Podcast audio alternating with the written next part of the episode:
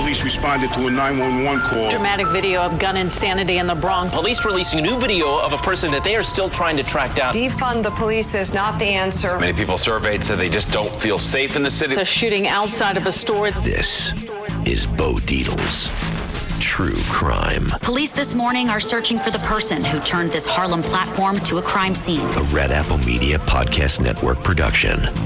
Now, here's Bo Dietl. Welcome to Bo Dietl's True Crime Story. Boy, we're really getting a lot of listeners. I hear we're up to almost 40,000 every time we do these true crime podcasts. I guess people like to hear the facts and the truth about what's going on. So, right now, I'm really honored because I know this gentleman for a long time, you know, through the years of Don Imus, Imus in the Morning, who loved great authors. And I just can't believe that we never had him on the Imus in the Morning show all these years. We had a lot of Fugazis on, but this is truly a real author that when you pick up his books, you can't put him down. It's really great reading. His name is Nelson DeMille. First of all, let me say hello, Nelson. Hi, Bo. Good to be with you. Okay, how many best-selling New York Times best-selling books have you written? Well, you know, I've got 23 books out, and I think about maybe 18, 19 uh, New York Times bestsellers. Wait a second. Out of 22 Yeah. novels, Yeah. 18 or 19 were New York Times bestsellers? Well, bestsellers, and six of them debuted at number one. Wow, wow. You must be a very rich man there, uh, Nelson. Now I have two ex-wives. You know, some of your really great books I remember was The General's Daughter. Now, if I remember distinctly, that was turned into a major motion picture. Yeah, that was with John Travolta and Madeline Stowe, and a really great cast. The, the, the movie did very well. It was one of those rare times when the movie actually followed the book. You had some great screenwriters on it, and the movie did well box office, but it did well, you know, what do you call it, critically too. I was pleased, and most authors are not pleased with the movie that's made out of their book. Well, you know, a lot of times the adaptation Yeah. isn't as good as what it is. You know, my dear friend Nicholas Pileggi, who Yeah. I talked, he's like a second father to me. Mm. You know, his adaptation of Wise Guy turned into a great movie when we did Goodfellas. It's all in that screenplay. Yeah. And we know one thing when you read a book, it's great, but when they turn it into that screenplay, that's the difference of a great movie and not. And that's a big deal. I know that. Now, there's one more important thing people, our listeners, don't know. First of all, thank you for your service. Oh, thank you. A lot of people don't know that Mr. DeMille, with all respect to him, is a combat decorated United States Army veteran. Where did you serve? Well, I served Vietnam with the 1st Cavalry Division. If you saw Apocalypse Now, that was the 1st Cavalry Division. I used to make helicopter assaults. I mean, I was 26 years old, I'm real stupid, and I said, I Did need you a... fly the helicopter? No, no, I was I was an infantry officer. I led an infantry combat platoon. So they would the helicopters would drop you into a zone, Right, exactly. and you would go out and try to uh, Right, shoot a tank. right, right. These Yeah. from the north side of Vietnam, right? Right, yeah, you know, getting shot at gets old real fast. I gotta tell you. Yeah, and uh, you know, a friend of mine who's been on my show before, Joe Sanchez. Yeah. He's a bit of an author there too. Great retired New York City cop. He was part of the First Cavalry also. He was first Cavalry. Yeah. yeah, and you know, there was some other things about you. I always hear this thing about Mensa and all that kind of stuff. What the hell is a Mensa? Well, obviously, Mensa- obviously, I'm not a Mensa. What's a Mensa? Mensa is like you got to you take the test. Usually, it's an IQ test, and if you're in the top two percent of the population, you can join Mensa. There's a high IQ society, but I would not want to retest on that. I got to tell you. I guess I guess Bo ain't gonna men. The only Mensa I'm gonna have is Mensa Mensa, and I'm Italian Mensa Mensa. But getting back to these, you know, what struck you to start writing like this? You know, and that had to do with the war. I came back out of the army and I'd seen combat. So, like a lot of guys who came back, you know, my generation read the World War II guys, you know, James Jones, Norman Mailer. We all wanted to write, you know, all the officers who were educated wanted to write the Great American War novel. That's what kind of started me off on the writing process. But I, the first books I wrote, though, were police procedurals. A guy named Joe Keller, NYPD, homicide cop. And they were paperback originals. Mm-hmm. And then later on, I started to do hardcovers. And then I did two books on Vietnam out of my 23. One was Word of Honor, and the other one was called Upcountry. And but what got me into it was the, and I didn't want to work for a living. I, didn't want a boss. I don't want hours, and writing seemed like it fit my lifestyle. Yeah, But you know, and then I'm a little pissed off at you there. I'm a little very upset with you, Nelson.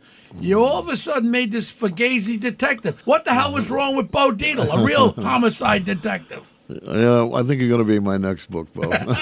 you brought out a character that is the catalyst of a lot of the books, and his name's John Corey. Was that based on anybody? No, but it was based on so many NYPD and Nassau County where I live cops that I knew, especially homicide, and, and you too. I mean, you know, there's a, a New York type with the sarcastic mouth and the New York mouth, and this is what John Corey is. And he's very politically incorrect, which played well when I first brought him out 25 years ago. But now I'm getting some pushback from junior editors who don't like this character because he's sexist, he's misogynist, he's this, he's that. Well, yeah, you know, this is who he is. And if you don't want to read the book, don't read the Well, book. you know, that's the problem Right. that I had and have. You know, the type of cop and detective I was Yeah. in the 70s and 80s don't play well. Exactly. Don't play well today. And even when we did the movie One Tough Cop with uh, Martin Bregman, you know, they had me killing 40 people. I never killed nobody. They had me in shootouts and all. I said to Marty Bregman, who was the producer with me, I was an executive, well, uh, this script is not right. And then they had me bang-a-tating my best friend, wise guy I grew up with, his girlfriend. And I says, I wouldn't, that's not my character. But again, Hollywood, they bring things up, bring things down. And today it's a hard sell. Hmm. And even we're doing a movie about the Gemini Lounge in Brooklyn, famous Gemini Lounge, the Gemini Method. Hmm. And a lot of it is not politically correct. Now you got to watch out hmm. what you say, what you did. And it deters away from the character that you made, the John Corey character, was a sexist, rough tub drinking guy. Right. That's what he was. That's what he was. That's what the job of the novel is to present it you know, the way it really is. And you know, now you also have the don't forget the Me Too movement and the defund the police. So a lot of this John Corey stuff, and this is my eighth book in the series, wasn't playing well with the editorial people. But I said, you know, I know who my fans are. There, you know, there's a lot of people west of the Hudson who are going to read this book. John Corey books usually debut at number one on the New York Times list. So I think this is going to hit number one the first week out. Well, we're going to talk about it, and we're going to talk about The Maze is the new book that's out. It's number one already? Uh, no, it just came out yesterday. So we're Okay, gonna, we're going to talk about that in a second, but I think the interesting one I'd like to start with Plum Island, okay. where you brought Mr. Corey out. Go ahead. Yeah. And Yeah. talk about that a little bit. Yeah, Plum Island was the first Corey book, and it was like 25 years ago. Plum Island is Department of Agriculture Animal Research Center, but there's always been a lot of speculation that they do biological warfare there. So that's where the title comes from and the setting. You know, all my books up to that time were standalones. I had never done a series, and John Corey wasn't meant to be a series. But I wanted to create a character. Like I say, I know so many cops. My uncle was a cop. And I want to create a politically incorrect cop, a hard driving alpha male type person. Well, And hold I- on um, a second, which was the most of us. so you're, you're not creating it. Right, it was but I mean, factual. but on the page, you know, and and the editors, you know, they bought it. They said, "Oh, this is, you know, because this is 25 years ago." But like I said, now it's not playing as well as it did. But yet, I think it's still going to be number one because we, you know. But when I put the first one out, it wasn't meant to be a series. The fan mail and the sales were so incredible that my agent and my editor said, "Let's do a series. Let's do a second one." And I said, ah, "I don't do series." But then I saw the royalty statements, and I said, "You know, maybe." Maybe we could do a second one. So the the maze now is number eight, and this guy sells as well. I don't care what they say is happening in the country. What's really happening is still there's still normal people out there who are going to read this kind of stuff. Look at when I when I see it. Look at I mean there are still now when I watch on TV my very dear friend Dick Wolf. Yeah. I know for a long long Yeah. time. I mean he's got every show on TV on NBC, Chicago Fire, Chicago Police, Chicago Mercy, Chicago Garbage Man, Chicago everything. Then he's on everything FBI. Blah, blah, blah. And then all of a sudden you got my girlfriend there, Queen Latifah, kicking the living crap out of everybody. Uh, and, uh, uh, and, and and I love Queen. We we put her in the Bone Collector. I thought you did the Bone Collector. No. That was a. fu- I don't remember who did it, but I thought you were the author of that one. We did that movie with Marty Bregman. I was one of the producers. But now you got Queen Latifah kicking the the ass out of everybody. That's okay. And when she does it, and everything like that, Right. you got to dance around the political correctness. Then you got East New York. I get pissed off because I was a detective and a cop in, in the seven five, which was East New York. Now you got the political correctness setting in there, and I'm watching this crap on TV. I says it's not real, but now there's a whole nother hmm. side of it, which I feel so horrible for the cops that are out today. Where they cannot do their jobs correctly. Anything they do, they're being magnified. The advent of these stupid cell phones. They love to take the second half after someone smacks a cop, spits his face. Then the second part, they videotape, put it online. Cop is fired. Cop is sued. I mean, it's it's it's bad out there. You know, Nelson. You you've been around as long as me, I guess. Yeah, yeah. And it's disturbing. It is disturbing because you know, I mean, we grew up at a time when you know police were respected, police did their job, and there was nobody looking over their shoulder, and, uh, and the bosses were you know had the cops back. too. Yeah. and a lot of these bosses now have become you know for political reasons trying to get ahead, so they're becoming you know politically correct too, and. You know, it, it's not. It's not working. Obviously, it's not working. Look around. You mm. see what's happening all over the country. Every city is, you know, is in a state of chaos, and the criminals don't care anymore. And the cops are saying, you know, I'm not going to put my butt out there and get oh. sued or get shot. You know what I worry about? I worry about your daughter, right? Yeah. Your daughter, my kids. I have three grandchildren. I worry about them because, I mean, we're on the back nine of the uh, golf course right now, you and I, and what the future is going to lie there for them, it's that terrible. But let's stay with the most interesting thing because this case to me is I've been around it for a long time looking at it from different things. There was some ideas about the police chief that was arrested and convicted of beating a guy up, that he was possibly the culprit behind the Gilgo murders. Now, to bring people into this, the Gilgo Beach murders have been going on for several years, mm-hmm. and it turns out to be a lot of them were prostitutes Yeah. that were call girls that were being call outs and all that. And now this book, The Maze, and I want you to bring it in because I want everybody to buy it because a real when you sit back on a weekend, don't watch the stupid boob tube. Mm. Read a good book, and this maze is exciting. I haven't read it yet, but I know about it, and I want you to tell me more about it because I will read it. And please, let's start with it. It's based on the Gilgo Beach murders. Yeah, the Go. Gilgo Beach murders, and they're uh, it's hard to believe that they're 11 years old now. Last year, Newsday, Long Island Newsday, ran a front page headline that said, "10 years, 10 murders, zero suspects." So now we're in the 11th year of this thing. There were 10 young ladies found in different states of decomposition, I guess you would say. And Gilgo No, Beach. decompositation. The decomposition. Yeah. Thank you. And they'd been put in the brambles, so they, that's why nobody saw them. But they found one by accident and another, and, and ten of them turned up. And some of them were ID'd through DNA and dental, and they were sex workers, as we say, prostitutes. And so it was assumed that they all were. So somebody obviously was killing you know, it had to be like one or two people, but they all because they all wound up in the same area. So Mm-hmm. this is obviously Gilgo Beach was a dumping ground. People have Now, have people speculated. have to understand, Gilgo Beach rides along with Jones Beach, Robert Moses. It's just a very desolate area. Yeah. You could drive for miles and you see nothing. Go ahead. yeah, and also it's on Fire Island, Mm-hmm. which is kind of kind of trendy, and it's not too far from the Hamptons, which you know is the Hamptons. So there were no, there was very little forensic evidence there, and you would appreciate this. I mean, these were decomposed bodies, they were nude. There was just nothing there. Well, uh, the question now, you know, I'm not that familiar with it, but I just what I read was there any evidence that was recovered that would be put it to the same person? Like, in other words, on the decomposed bodies, was there evidence that marked that it there was some sort of a similarity? No, actually, and it was hard to know how they died too, because there was no the ME couldn't find like you know fractures or you know cranial fractures. So they were either strangled maybe or or drug overdose, something like that, or they were suffocated. Now, people have to understand when the body is so decomposed, there becomes a time where even toxology Yeah. cannot define exactly the cause of death, Right. and that's when we have what they call cuppies. Cuppies means that it, it, it's a funny terminology. I don't even know if they're still using it, but that means that you couldn't determine the cause of death. And uh, on a homicide, there is no statute of limitation on it, Right. So it's left open until we find out who murdered that person. But definitely, they were murdered. Am I correct? yeah, I mean they had to be They murdered. didn't. and, They didn't just take a walk and take a bite, right, yeah. Nelson? It wasn't a coincidence that 10 people, 10 young ladies were found in the same area. So you know the Suffolk County Police um, uh, homicide. I'm sure did the best job they can. They're not used to this kind of stuff. The FBI was brought in, and you were mentioning. Well, I had an I had an investigation with my friends, not the new Suffolk County Police, but the Yeah, old one. yeah. Guy was stabbed like 16 times, and he made it as a suicide. suicide. Yeah, yeah. And I, I said, ah.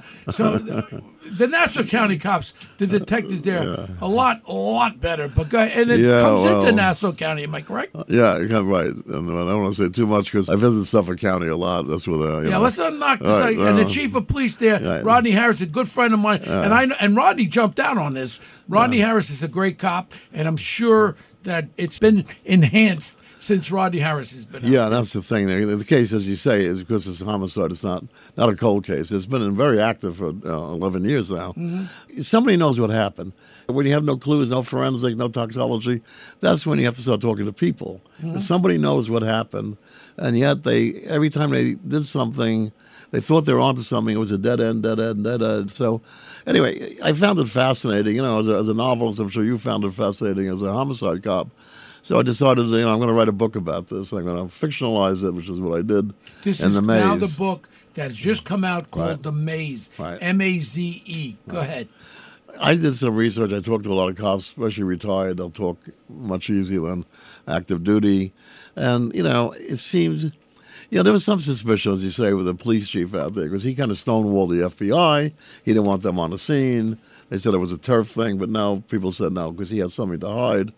And the police chief had a kind of a background of some kind of ethical problems and moral corruption. Yeah, yeah. He was found with some Uh, right, dildos and right, stuff. he was some uh, devices. Yeah, Right. go ahead. Some some druggie broke into his SUV. I didn't know it was the police chief's SUV. In his magic right, bag, right, uh, he had the little right, activation right. devices. Right, he found the police chief's you know bag of sex toys, and so anyway, then they they caught the guy who, was, who actually robbed the police chief's car without knowing it was the police chief's car. But the police chief, I'm not going to mention any names, but you can mention name, uh, James Burke. So he beat up this prisoner in jail, and that's how he went to jail. And then, And then, they, then my friend Tom, the DA, I know Tom very Right, well. right, the DA, and then he yeah. covered it up, and Yeah. then the cover up becomes worse than the Right, crime. right, exactly. And he, you know, I think he spent time too. So there was some Spota, corruption. Tom Spota, right, yeah. Tom Spota. You know, there was corruption out there, and it was kind of interesting to me because this kind of corruption you, you know, you equate with urban areas, but this is like you know a very nice county, of very nice people, and I got a house out there too. and you got a house. I out love there, Suffolk right. County. and it was kind of affluent in some ways, educated, uh, but the corruption was like real inner city kind of corruption. So that's probably what the book is about too. And the title of the maze has two meanings here. One is that the maze of corruption at all different levels, police, judicial, and political. And the other one is that there was an actual hedge maze in the book at the end. I'm not going to give the whole thing away, but there's a No, let him read it. But yeah, but there's a, there's a great shootout scene in the hedge maze at the end of the book. It's something like you remember The Shining? Oh, they, yeah. they ran around the hedge maze. I always found that fascinating. You know, to get to get into a hedge maze at night and have somebody with a gun trying to kill Oh, you yeah, it yeah. kind of. So I gave away a little too much, but I, but uh, people buy the book anyway. So you know, did I come to any conclusions? No, not really. I mean, I'm a stymied, but I'm not. I'm not trained, but I, you know, I'm kind of a, a reporter in a way. I've done research on a lot of books, but at the end of the day, I couldn't come up with anything other than to get back to the police chief who had some ethical problems and had some moral problems with women. He'd, you know, been abusive with women before, so it's possible, but. Well, yeah, you know. until until you know me as a detective, until we find out who did Right. it, everyone's a suspect. Everyone's a suspect. And I, I even when I looked at the JonBenét case, Yeah. you know, when the, when the DA came out and eliminated the mother and the father while she was still alive, I said, how the hell could they do something like that? Even with the brother, and Yeah. there was a big thing with the brother, and I have my own theory about that. One day we'll do a novel on that. Yeah, We'll probably yeah. be both sued for my opinions, but my point is that. So let's go back. So you made the book, so it's really riveting, where it brings us inside the investigation by the police, also the whole thing with the political aspect and all that. right? Yeah, and John Corey in this book is he's medically retired. He was you know shot in the line of duty, so he's acting sort of as a private investigator in, the, in this book. When you base a book on a real thing, you got to either you know you're trying to fictionalize it, but you want to stay close to the truth. Yeah. And there's so much written about this after 11 years. I had to really, I had to really pick and choose what I wanted to show. And uh, but at the end of the day, you have to be entertaining. I think the book is entertaining, and uh, I think it'll you know bring. Hopefully, it might bring some focus back on this case. You know, I was when I was writing the book. It takes a while to write it, and takes a while for the publisher to publish it. I'm saying, God, I hope they don't solve this case before I finish the book. Yeah. I don't want this case solved until I finish the book. They can solve it now because the book is out. But uh, Well, you and know, yeah, now today, coincidentally, there is a possible suspect that they found in Mississippi. I didn't read the whole story. I just got it over the over my cell phone. Wow. They have somebody actually somebody has passed away. They think he may be he may have been the murderer, and they found uh, apparently he was living in Mississippi. I've been, uh, you know, been known in a lot of the cases when a dead man tells no tales. Yeah. They like to pin and close out a lot of cases with a dead guy. And yeah, let's close this case. out. Let's close this case out. That's my experience right. with the homicides.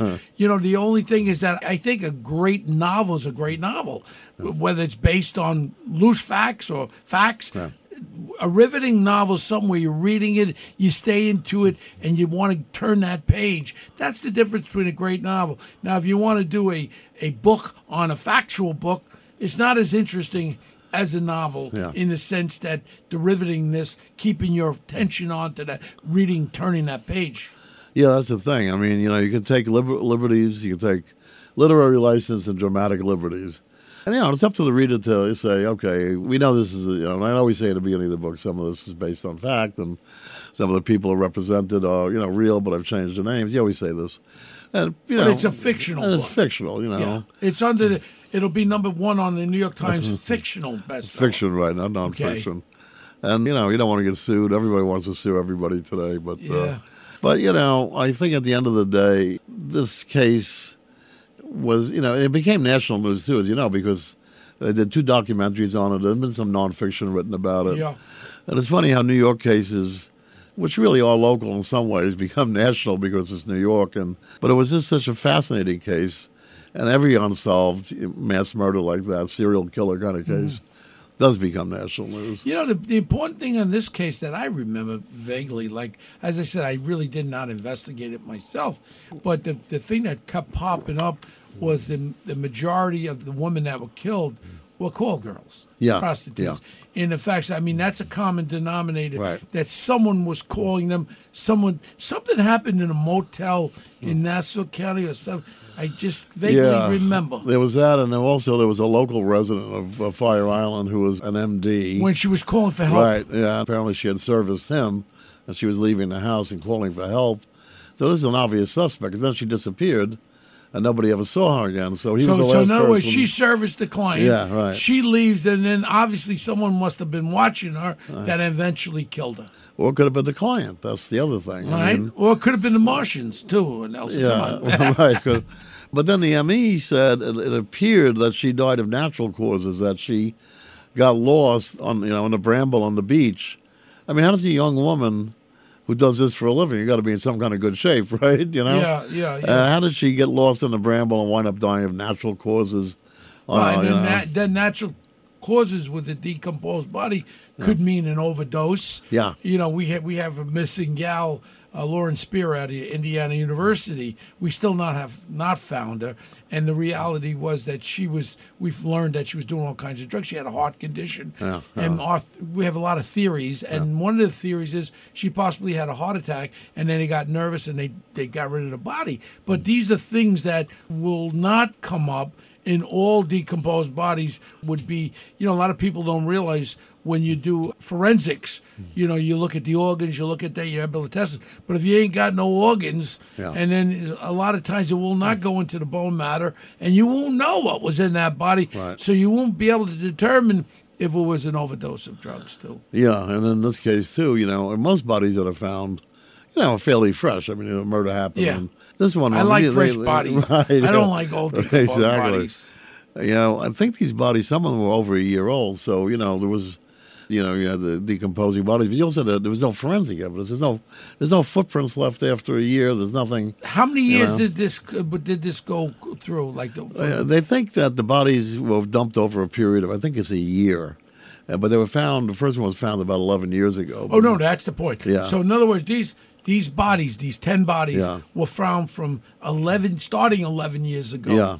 that it could have been out there 11 years. They could have been right. Well, well, they, they would have been out there a year when they started finding them ten years ago. Yeah. They think that all the bodies were between, you know, one years old and maybe six months old. They were all about the same time, which is also interesting. What you would appreciate as a homicide detective, they were killed in a, apparently a relatively short amount of time to each other. So you know, is this a Jack the Ripper who's getting call girls and then killing them? Yeah. Was this the mob dumping? You know, but not usually. And my character John Corey in the maze says the same thing you just said. Now the mob wouldn't do this. And Yeah. It's probably a, a single psychopath, and because it happened so close to the Hamptons and Fire Island, which are you know affluent and trendy, and Yeah.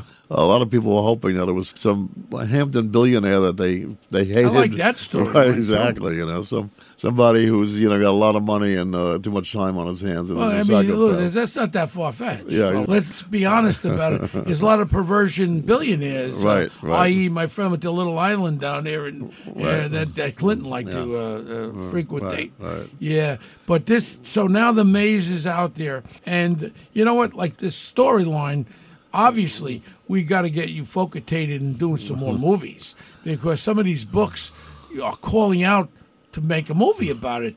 Maybe we should think about doing some movies together or something. That'd be great. You know, I mean, you've been in this business as long as I have, and uh, it's very frustrating to deal with Hollywood, as you know. Oh yeah, when, yeah. Like I said, when I, we did one tough cop about my life, me killing forty people, I said to Marty Bregman, "Hey, I never killed nobody. Why are we putting right, it?" yeah. And I never banged my best friend's girlfriend. That ain't my character. but you know what? This is what movies are all about: entertainment.